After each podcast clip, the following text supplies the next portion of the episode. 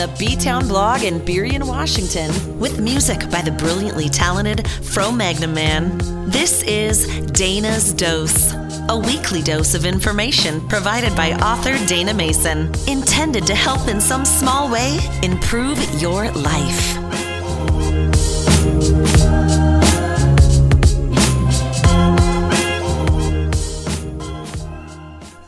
Welcome to Dayna's Dose. Today's topic is radical consideration and your impact on the world.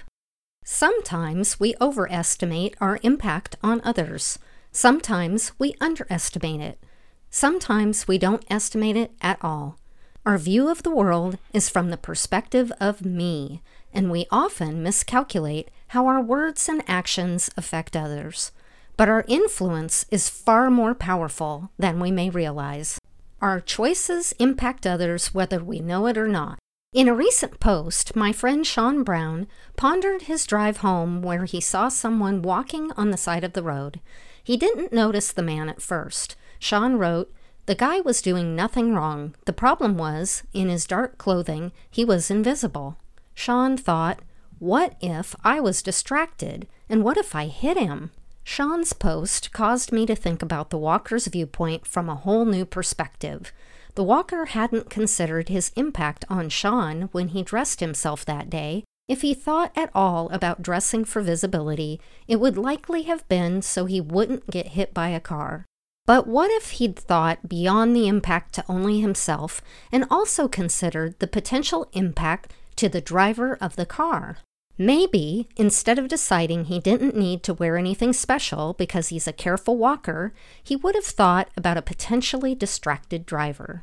With this new perspective, a more complete picture of both the danger to himself and the devastation to the driver, the walker may have chosen action to not only save his own life, but to prevent shattering the driver's life.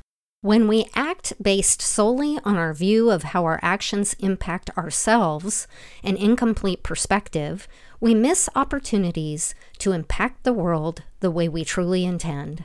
Practice radical consideration to get what we intend. We have a much greater influence on those around us than we realize.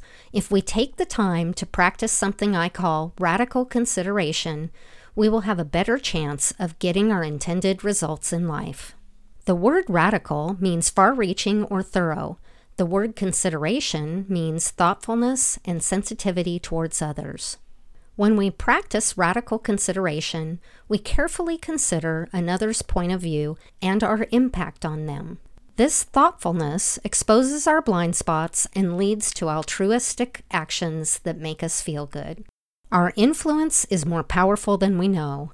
Two of the scariest things we do are ask for something and say no. A series of studies conducted on subways in New York City in 1978 by famous researcher Dr. Stanley Milgram found that most people would rather give up their seat on a train than say no. The experimenters were asked to repeatedly board a crowded train, ask someone for their seat, and note the number of times their request was honored. Surprisingly, 68% of those asked gave up their seat. But what researchers found even more surprising was that the majority of experimenters not only expected everyone to say no, they were terrified of asking. We are afraid of making a request of someone, not realizing that they are equally afraid of saying no to our request. Our egocentric bias causes us to misjudge how different other people's viewpoints are from our own or ignore their viewpoints completely. We assume everyone thinks and acts like we do, so we don't even consider what their perspective might actually be. In the case of the Milgram subway experiment, the participants' bias caused them to underestimate the power of asking for what they wanted. When we ask someone for something, they may feel pressure to say yes, but research indicates that after they honor our request, they often feel good about their altruistic behavior.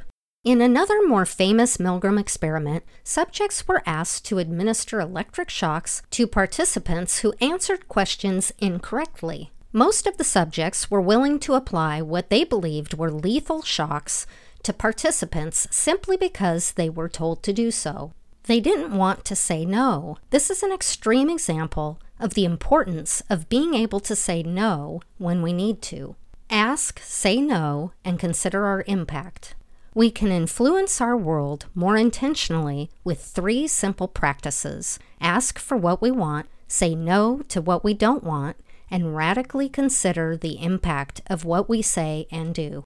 Our fear of rejection can cause us to avoid asking for what we want, but the truth is that approximately 7 out of 10 times we will get a yes.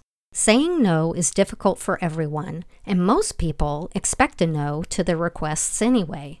So, saying no when we need to becomes both exceptional and potentially life changing.